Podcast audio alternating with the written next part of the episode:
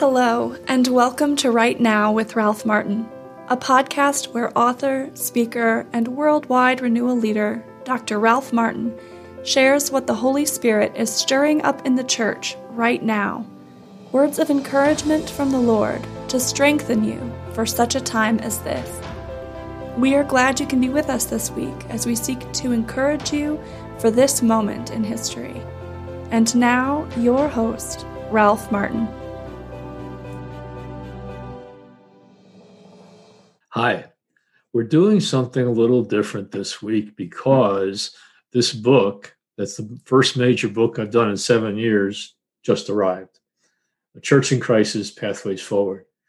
And just a few weeks ago, I gave a summary of the book to uh, our country coordinators who are located all over the world. And I just felt like the Holy Spirit really helped me to express the essence of the book and give people a chance to know whether it's something they'd really like to have or not. And even if they didn't want to have it, it gives a good feel for what's really in the book. So, uh, what we're doing is we're playing the audio of that Zoom conference I had with people over the world. We think it's going to be pretty inspiring. I think you're going to get a really good feel of, of what's in this book. I think it's one of the most important books I've ever done. I think it addresses what's happening in the church and the world today. And I think it could be a tremendous support, a tremendous strength, tremendous insight uh, and I hope that hearing my presentation will give you something of what's in the book. Now, there's 12 chapters. The first six chapters are talking about the crisis that we're going through in the church and in the culture. The next six chapters are labeled Pathways Forward.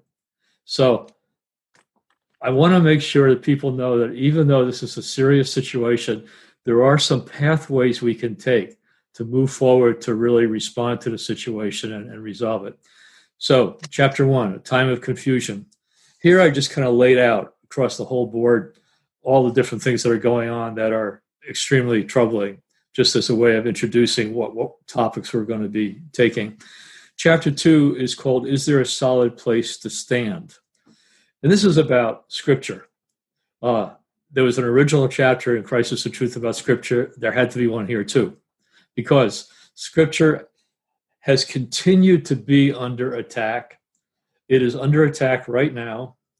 You have the head of the Jesuit order throughout the world saying things like Satan is just a symbol. How do we know what Jesus really said? Was anybody there with a tape recorder? If you cast doubt on the authority and reliability of sacred scripture, you've cut the legs out of the whole edifice of Catholic faith and mission. Then you have people like Father James Martin, another Jesuit, who is really his career right now, his campaign right now is to get greater acceptance for LGBTQ people in the church, but he never speaks about the need of anybody in that lifestyle to repent. What he's really asking people to do is accept people in their sin with no challenge to repentance or conversion. He recently tweeted, he recently retweeted somebody's comment about sacred scripture, which says, There's no question about it. Sacred scripture forbids homosexual activity. The question is, is sacred scripture right? It's the kind of subtle, cynical, asking questions, undermining, casting doubt. Lots of people in the Catholic Church today think sacred scripture is sort of old fashioned, it's outmoded, it's from a previous age. The church has got to modernize and move beyond that. Uh, and once you cast doubt on sacred scripture, you've completely cut the legs out of preaching and teaching. You, have cut motivation out of evangelization. You've cut motivation out of living a life of holiness you've opened people up to the world, the flesh, and the devil. It's it's it's a bad scene. So that's what chapter two is about. Chapter three, is it all a game? Does everybody get a trophy in the end, no matter how they live and no matter how they respond to Jesus? The answer, of course, is no, but there's a very widespread spirit of universalism that everybody in the end is going to be saved. Uh, God's so merciful, he'll never let anybody be lost. Of course, that's just not true. Uh, Jesus, half of Jesus's parables, it's either 38 or 40 parables, depending on how people count them. Half of them are about the final separation of the human race, depending on how people respond to Jesus. Half of them. The, the, the wheat and the weeds, the good fish and the bad fish, the sheep and the goats, the wise virgins and the foolish virgins. The door is going to close. Jesus tells us the door is going to close. And you need to be inside the Father's house when the door closes, or you'll be left out in the in the outer darkness to, to weep and to gnash your teeth. Jesus is so clear and so serious about the urgent need to respond to him, and with good reason. The Word has become flesh. God has united himself with human nature. What prophets and kings long to see is now here for those who have eyes to see and those who have ears to hear. When the angels announced to the shepherd the birth of Jesus, they said, Peace on earth to men of good will. When Jesus says, I'm saying things in parables lest they understand and repent, lest they believe, he was basically talking about the, the condition of human hearts. Some human beings have already decided for the darkness. And so when they encounter the light, they hate it and reject it. There's always the hope of repentance and change. But Jesus says the light came into the world, but those loved the darkness. It did not come to the light. So, what we're talking about is a humongous battle one phrase that's been in my mind recently is from the book of Revelations War broke out in heaven. War! War broke out in heaven. A rebellion happened right in the realm of the Trinity. Michael, Lucifer, a battle broke out in heaven, war broke out in heaven. Some people say that the reason why war broke out in heaven is because the angels who are so far above humanity, who are so far superior beings, couldn't handle the divinity uniting himself with flesh and blood creatures, lowly human beings, those little earthlings down there. God taking on this lowly human nature and requiring all creation, all the angels to worship the God man. To worship, he was fully man and fully God.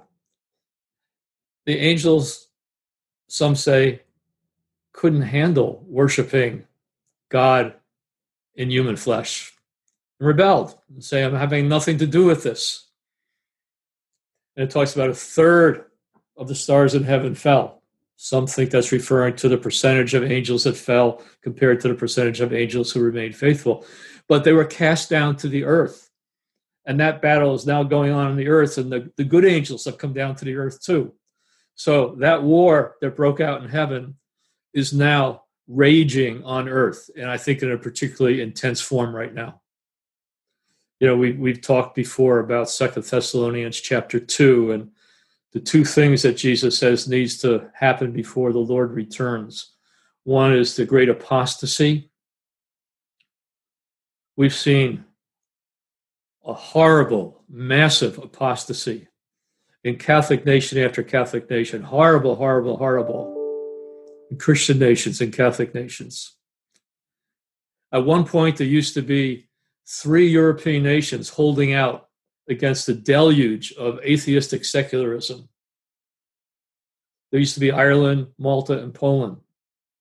Ireland has fallen. The spiritual powers in Ireland now that are in control are not the, the powers of God.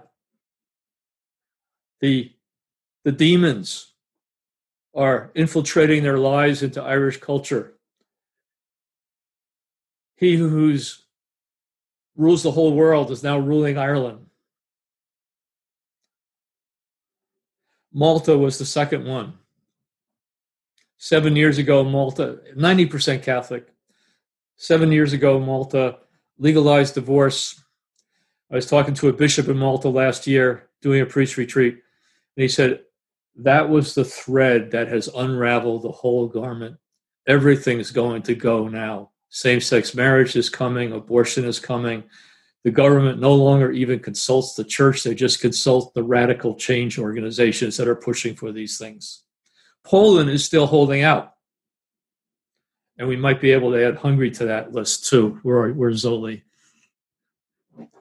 Yes, we might be able to add Hungary to that list. So we're having a terrible situation. The sexual revolution that started in the 60s is pushing on to its radical conclusion. No longer just fornicate and have fun, but now perverse sexuality, gender confusion. And not only that, but accept it and believe in it, or you're going to be canceled. You're going to be excluded from polite society. You're not going to be promoted in our university. You may not even be allowed to minister in our church. The sexual revolution has now reached such a confidence and such a power, and such an intensity, it's requiring submission. The early Christians were forced to offer incense to the emperor. We are now being almost forced to offer incense to the sexual revolution to say there's nothing wrong with any of this. Anything goes as long as it's between consenting adults. And now there are people who want to lower the age of consent lower and lower and lower. The spirit of perversity is, is powerful, it's demanding submission, and it's very much influencing the church. Most, I would say, priests and bishops today don't want to tell the truth about these areas. When the readings come around in the liturgy each year, most bishops and priests choose to comment on another reading. They don't want to talk about 1 Corinthians chapter 6. And yet 1 Corinthians chapter 6 and Galatians 5 and Ephesians 5 and Revelations 21 are some of the most important information that people need to know in order to be saved. So silence on these areas that conflict with our culture are turning people over to damnation. First Corinthians chapter 6 it says, Don't let anybody deceive you. The immoral, and the underlying original word there's porneia, the sexually immoral, will not enter the kingdom of God. And it mentions fornication and adultery and homosexual behavior, as well as a lot of other sins there's a tremendous pressure coming from the culture to silence the gospel, to virtually make it illegal to say what Jesus tells we need to tell people in order for them to be saved. Jesus said, Go out into the whole world and preach the gospel to every creature, baptize them, make them disciples, and teach them everything I've told you. We have a solemn command from Jesus to pass on without editing, without omission, without addition, you know, the last words in Revelation curse be he who adds anything to this message or takes anything from it away. So we need to do a lot to help strengthen our brothers and sisters in the priesthood, in the episcopacy. We need to help strengthen the church and give it courage and give it confidence in the truth of the message. Give it courage and confidence in who Jesus is, that he really is the Lord and help them to speak the words of eternal life. Next chapter How long will you straddle the issue? I'm going to, if I have time, I'm going to say some things particularly about that chapter. Chapter 6 Culpability.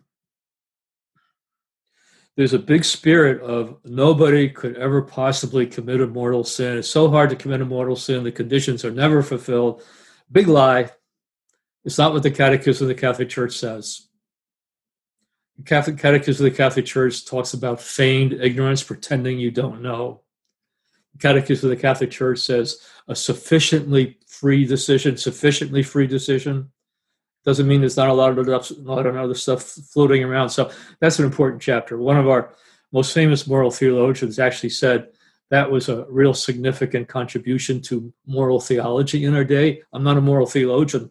I just accidentally, following the Lord, wrote a chapter like that, just because the Lord showed me that this was an important issue that needed to be clarified. Okay, part two of the book, chapter seven Seeing and Not Seeing.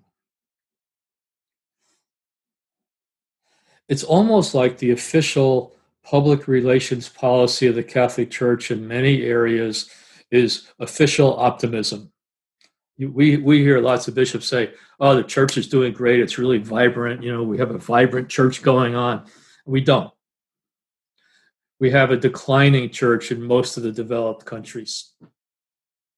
I mean, if you look at the statistics in traditionally Catholic areas and traditionally Catholic countries, except for a few exceptions, and we want to accept Africa, but in Latin America, in Australia, in Asia, except for a few exceptions. Uh, in Europe and North America, radical decline, quick decline, statistically verifiable decline. One of the most distressing things is every time they do a new survey about what Catholics actually believe or not, it's fewer and fewer Catholics believing what Catholics believe. How did we go in 20 years from almost every Catholic believing that fornication, homosexual behavior, uh, divorce and remarriage without getting an annulment was something that Catholics shouldn't do to now the majority of Catholics saying all those things are fine. I don't think we can explain the rapid decline other than some satanic power that's at work, working along with the flesh and the culture as they normally do. But it's almost like the acceleration can't be explained without supernatural power of the evil kind. And, and that power is really gaining strength. We talked about the great apostasy. The other condition that Paul mentions in Second Thessalonians chapter 2 is Jesus won't return until the restrainer on evil will be removed, and then you'll see unrestrained lawlessness. We're seeing all kinds of restraints on evil removed. Peter Herbeck did a really good YouTube video just a week or so ago where he talked about what he thought were the four restrainers holding back lawlessness. First of all, the natural law, that instinct for right and wrong that God puts in everybody's heart and mind. Second of all, uh, second of all, the uh, Peter, what was the second one? Un- unmute yourself. Oh, oh, government. You know, second one was government. Was the authority of government. Second one, right? second one's family. Second one's family. Family. Third one is government. This yeah. one's natural law. The restrainer is conscience. Yeah. Second one is family. The restrainer is Scripture calls it the rod, but the discipline and order of the family. The third is government has the sword, and then the fourth is the church itself with the gospel. Right. And all those restrainers are being sort of systematically deconstructed and right. weakened. And that's right. then when that happens, wickedness rises and disorder and chaos. So that's yeah. in, that's it in a nutshell. Yeah. So it's a very good video in case you haven't seen it. But uh, I think all those four restrainers are being removed. What's particularly painful is the restrainer of the church is being removed. The church is no longer effectively restraining evil, but is more like trying to work out a truce with it trying to work out a deal with it, trying to say, well, leave us alone and we won't really speak out on these things. I would say we're reaping what we sowed. If 30 or 40 years ago the Catholic bishops had taken reasonable action against so called Catholic politicians who were saying there's no contradictory be, be, be, no contradiction between being a Catholic and being pro-abortion, uh, we wouldn't be in the mess we're in today terrible mistake of judgment.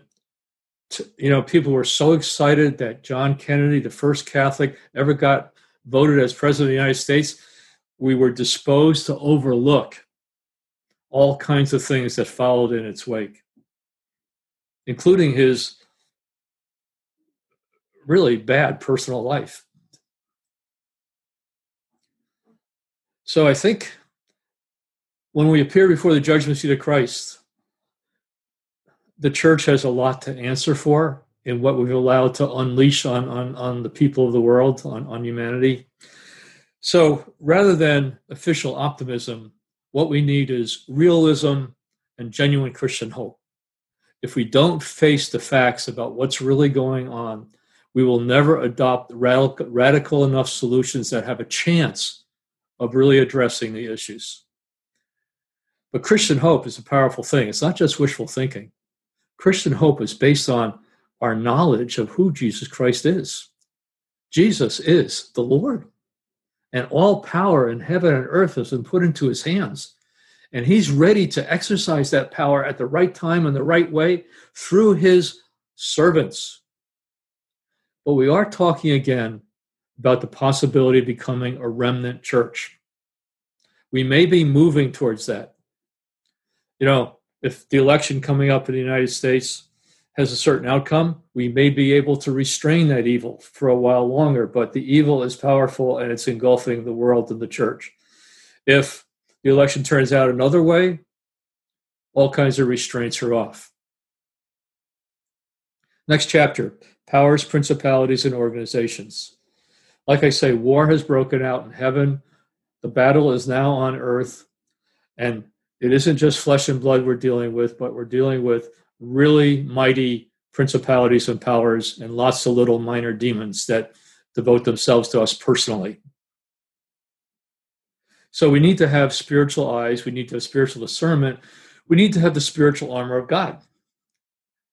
You know, Paul says, you don't have a chance in this war unless you put on the armor of God, unless you put on the helmet of salvation, the breastplate of holiness, the shield of faith. That's why undermining scripture is so dangerous, it's so evil. It takes away people's faith. That's why silencing the gospel is so dangerous. That's why intimidating people from preaching and teaching the truth is so dangerous. Faith normally comes through hearing the word of God.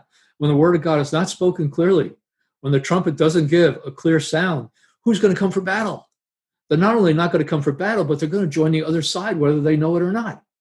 They're going to be swept away by the culture. So, spiritual armor, and then the sword of the Spirit, which is the Word of God. Preaching the Word of God in power, preaching the Word of God with confidence, with the authority that Christ has given us. Chapter 9, heading towards judgment. We're heading towards judgment one way or the other. I, won't go into that chapter. Uh, in that chapter, I do have Father Michael Scanlon's prophecy. Uh, if you haven't seen the YouTube video on it, uh, just go to just go to YouTube and put in Father Michael Scanlon prophecy. Uh, it's a really significant prophecy that's really applicable to our times. It's been translated now into eight or nine different languages. I told you I got 253,000 views on YouTube and it's still going up. Uh, it talks about judgment in the Old Testament it talks about I, am reading the book of Jeremiah right now, and uh, I'm almost finished, and it's it's unbelievable the severity of God's punishment on infidelity to the covenant, on false worship, on immorality, on adultery, on oppressing the poor. I mean, I've read Jeremiah a, a bunch of times over my life. This time it's like, oh my goodness, this is really severe punishment, being slaughtered being taken off into exile. Uh, I mean, having your eyes gouged out. I mean, I mean, it's just kind of like, like, I don't know. I've, I, I'm shocked by it. I have two, two YouTube videos coming up on that in the next couple of weeks. Shocking judgments. Chapter 10, a time for repentance. Once we start being real about our actual situation, once we actually identify how we got here, there's going to be a need for repentance. We know that in our personal lives all the time, but we need a, we need repentance in a life as a, of a church. And I I provided a little bit of an examination of conscience for those who would like to avail themselves of it. Uh, how we as a body, how we as a church need to really take a look at where we've come from, what we've done, what we haven't done, and ask God for mercy. It's very much in the spirit of St. John Paul II's solemn day of repentance and pardon for the Jubilee year 2000. You know, Pope John Paul II said, you know, we're not going to be able to get into real renewal, really a new springtime, unless we really kind of fess up to ways in which we as a church haven't been faithful to the Lord. and he he led a very solemn uh, liturgy of repentance at St. Peter's Basilica in the year 2000, March, and uh, asked God solemnly for mercy and repentance for all different kinds of things that we as a as a people had failed the Lord in. Chapter 11, a time for action, the stuff we can do. And then chapter 12, the last chapter, the inexhaustible riches of Christ.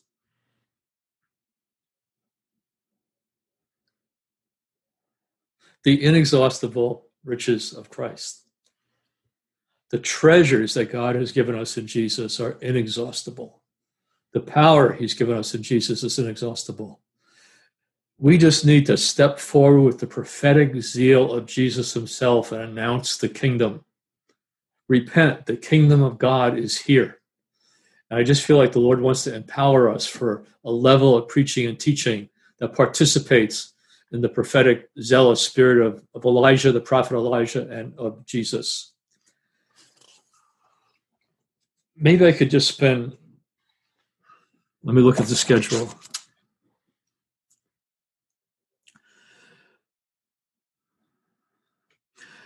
Yes, I know this is going on a little bit long, but I would like to say a few things about uh, chapter five, straddling the issue. And I'll definitely finish by 115, which is the schedule.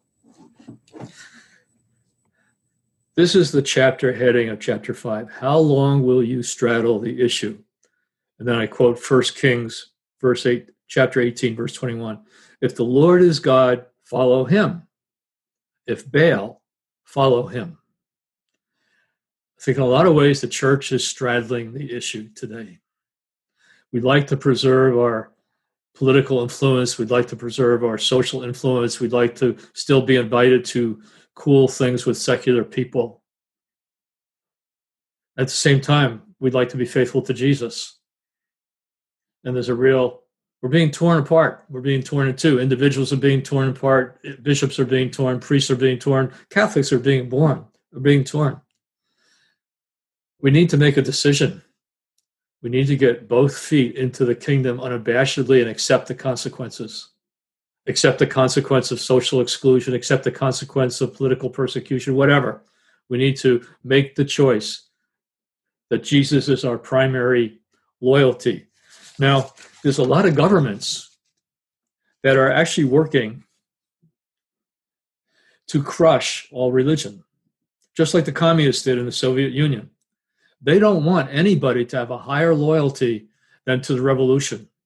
They don't want anybody to have a higher loyalty rather than to the ruling elite that's supposedly ruling for the sake of the proletariat, but's actually living a corrupt life. China right now is engaged in a really intense, brutal campaign to make every single religious body in China subservient to the state and to say it. We just recently had a Chinese Catholic bishop saying the law of the Communist Party is more important than canon law.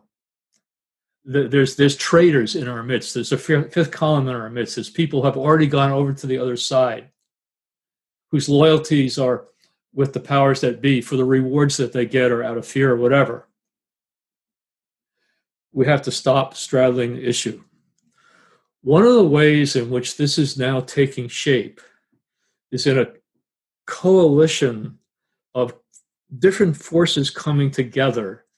You might call it a global ecological uh, reproductive rights, uh, sexual permissiveness, uh, secular power. I don't know what it's called, but it's coming together right now. The powers and principalities work through individual people and they work through organized groups one of the things that's happening right now is uh, ecology is being raised up to a place in the Catholic worldview that is starting to overshadow the primary mission of the church, which is to preach salvation in the name of Jesus. It's not by denying the gospel, but it's by elevating secondary issues to almost a primary place. This happened back in the 80s with liberation theology and that's why when the 70s, 80s, into the 90s, Uh, and that's why when Pope Paul VI published his document, Evangelii Nuntiandi, he had to talk about what true liberation was, because powerful theology, actually born in Germany, but supposedly coming out of Latin America, uh, that uh, social, political, economic liberation is really where the action is these days. And if we really love people, that's what we're really going to focus on. There's a truth to it, partially.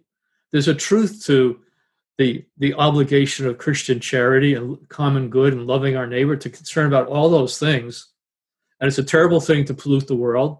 It's a terrible thing to not pay just wages. It's a terrible thing not to care about these things, but they're not the primary mission of the church. And what tends to happen is they get spoken about in such a way, with such frequency, with such fervor, that they tend to implicitly downgrade the importance of preaching the gospel. So listen to this. Leonardo Boff, who was a Franciscan priest who's like one of the fathers of liberation theology in the 70s and 80s, was corrected by the Congregation for the Doctrine of Faith, refused to accept the correction in his theology, left the priesthood, and is now like a, a lay Catholic theologian in Brazil. He just wrote something recently which said, Liberation theology is back. And this was an interview with him. Boff claimed that Pope Francis is one of us. He has turned liberation theology into a common property of the church and he has widened it. The whole earth is crying. Also, says the Pope, and he thus quotes one of the titles of one of my books we have to hear simultaneously the cry of the poor and the cry of the earth. The Pope asked me for material for the sake of his encyclical Laudato Si. I have given him my counsel and sent to him some of what I have written, which he has also used. Some people told me they were thinking while reading, wait, that's Boff. Now, whether Boff was indeed quite the source he claims is impossible to determine, but it's certainly true that themes that he frequently writes about found their way into the encyclical. Boff also wrote an article for a Brazilian publication that claims that the coronavirus is Gaia's revenge. Gaia is the earth goddess. Gaia's revenge for ecological sins, and that while she may continue to spin through the solar system, she may no longer want us on the planet since we are guilty of ecocide and geocide. So the earth is now trying to spin us off the planet because of the crimes we've committed against the earth. Pope Francis has repeated on more than one occasion the same mantra God always forgives, man sometimes forgives, but nature never forgives. So when Pope talks about the coronavirus, he talks about the earth crying out and being the revenge of the earth.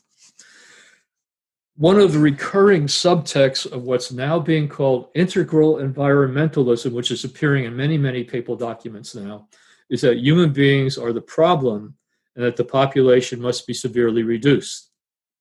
To see the Vatican, the United Nations, and population control secularists like Jeffrey Sachs and George Soros aligning together to save the planet is indeed troubling. An alien ideology is being smuggled into the church under the cover of noble sentiments, still using Christian words but working for a very different agenda.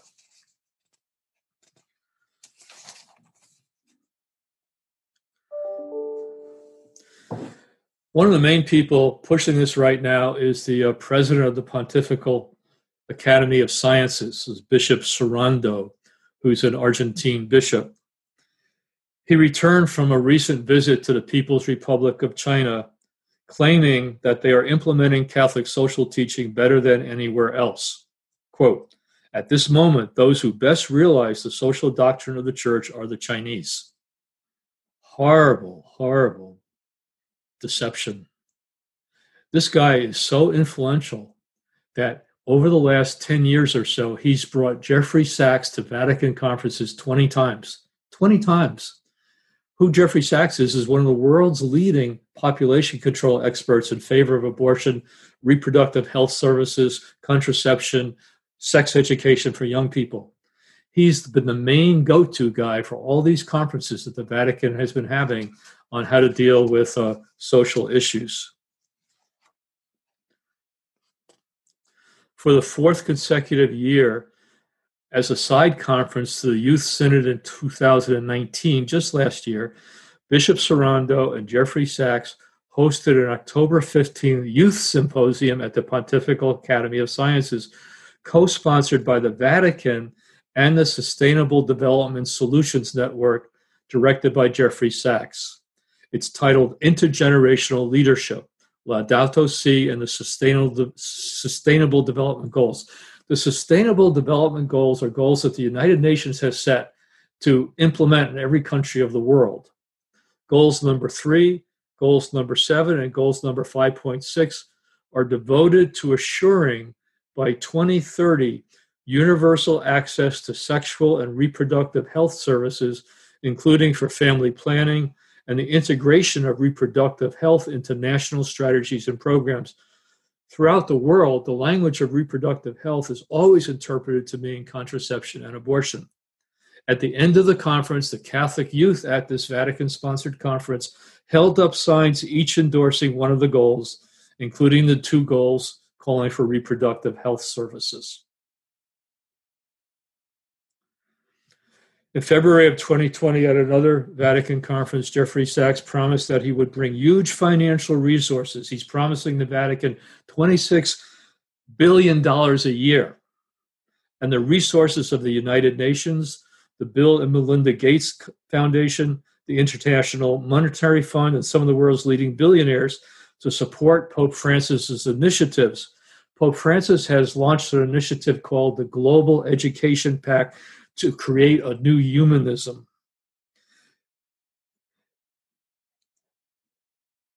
Jeffrey Sachs also attacked the United States as the last nation standing in the way of a new global humanism.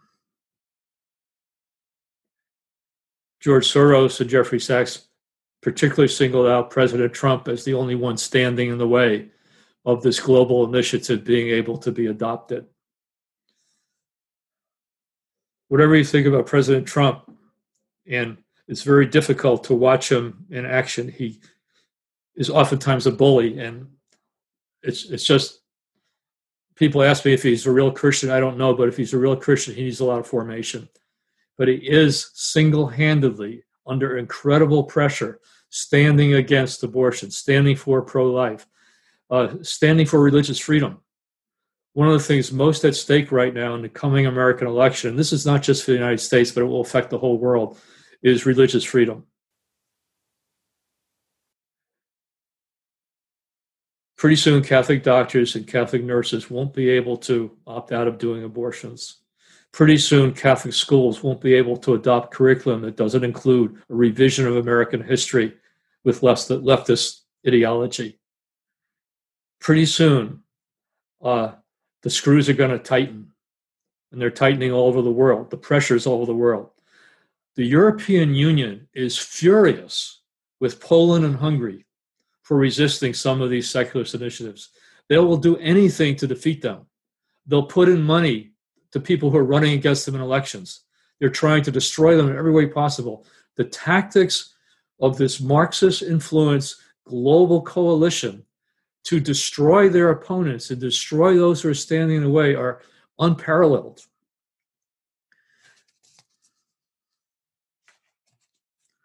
Even in amongst our own bishops here in the United States, there's a division. The bishops aren't united. There's a division amongst the bishops. They're pretending that there's a unity, but there isn't. Recently, the Bishop of Lansing, Bishop Boyea, our own bishop, decided he wouldn't support any longer the annual collection for the Campaign for Human Development that goes to human development organizations because almost every year for the last 20 years, it turns out that money's being sent to organizations that undermine the church's teaching. Every year they say, We're going to clean this up, we're going to clean this up. It never gets cleaned up. Finally, our bishop bravely took the stance we're not going to give to that collection anymore. I don't know what's happening in Washington. They're not cleaning it up. We're not going to give to that collection anymore. We're going to take up our own collection for the poor. So this is an infection that's infiltrated many, many parts of the church. Now, I want to say a few things about George Soros for the sake of Zoli and Penny. Probably your favorite Hungarian, right? yeah. George Soros is a Hungarian who immigrated to New York and ran one of the most significant investment firms of all times, amassing billions of dollars. When he was once criticized for how his investment policies were harming people and even whole nations on a 60 Minutes TV interview, he replied, I don't feel guilty because I am engaged in an amoral activity which is not meant to have anything to do with guilt. I cannot and do not look at the social consequences of what I do. At a certain point, Soros decided he had enough money and began to deploy it to accomplish his political, economic, and social goals. His lead foundation, Open Society Foundations, has more than $19.5 billion in assets and an operating annual budget of 1.3 billion. Through a whole network of foundations and international organizations, Soros is active in more than 120 countries, giving thousands of grants to promote his goals. He has already spent more than $32 billion in furthering his objectives. In January of 2020, at the Davos World Economic Forum in Switzerland, he announced, quote, the most important and enduring project of his life, the Open Society University Network, whose goal is to influence teaching and research in existing universities all over the world in order to, among other things, fight dictatorship. When he was asked how to determine who is and who is not a dictator, he replied, quote, a perfect way to tell a dictator or a would be dictator is if he identifies me as an enemy. He must have been joking. He must, he, must have been joking, but anyway, I think he believes that. What are his goals? They overlap significantly with those of his close collaborator and advisor, Jeffrey Sachs, such as climate change, but with a particular emphasis on open borders and unrestricted immigration and migration, and a global approach to solving problems utilizing international organizations with the diminishment of the rights of nation states, run by a global secular elite rather than individual countries. He also invests heavily in influencing journalism schools and training thought leaders at universities. He's putting his money into communicating another gospel, another message. He's putting it in strategic places. He's putting it in journalism schools. In the United States, there's hardly any journalism left. It's all advocacy. I mean, if you read the New York Times or the Washington Post almost any day, every single article is saying how horrible Trump is. Trump is horrible but they're distorting completely what the issues are. And they're trying to get him out of the way because he's holding strong against the pro life stuff, religious freedom, right of conscience, and things like that. The website of his lead foundation has rather sanitized language about its goals, but as you drill down, you find things like promoting acceptance of same sex relationships and the usual concern for health care, which also emphasizes reproductive health care. Soros sees the United States as an obstacle in accomplishing his global progressive socialist diminishment of the nation state goals. He contributes a great deal of money to support candidates who support his global goals, and he supports open borders even in very local elections, including American elections. Recently, the United States Attorney General warned that Soros was putting money behind radical left candidates running in very local elections to become prosecuting attorneys who will support open borders and turn from traditional law enforcement to support inclusive social change. Some of these radical left prosecuting attorneys have been successfully elected and are now refusing to prosecute the violence and mayhem, and looting, and arson that has accompanied recent riots in the United States, but are prosecuting police and others trying to defend life and property from destruction.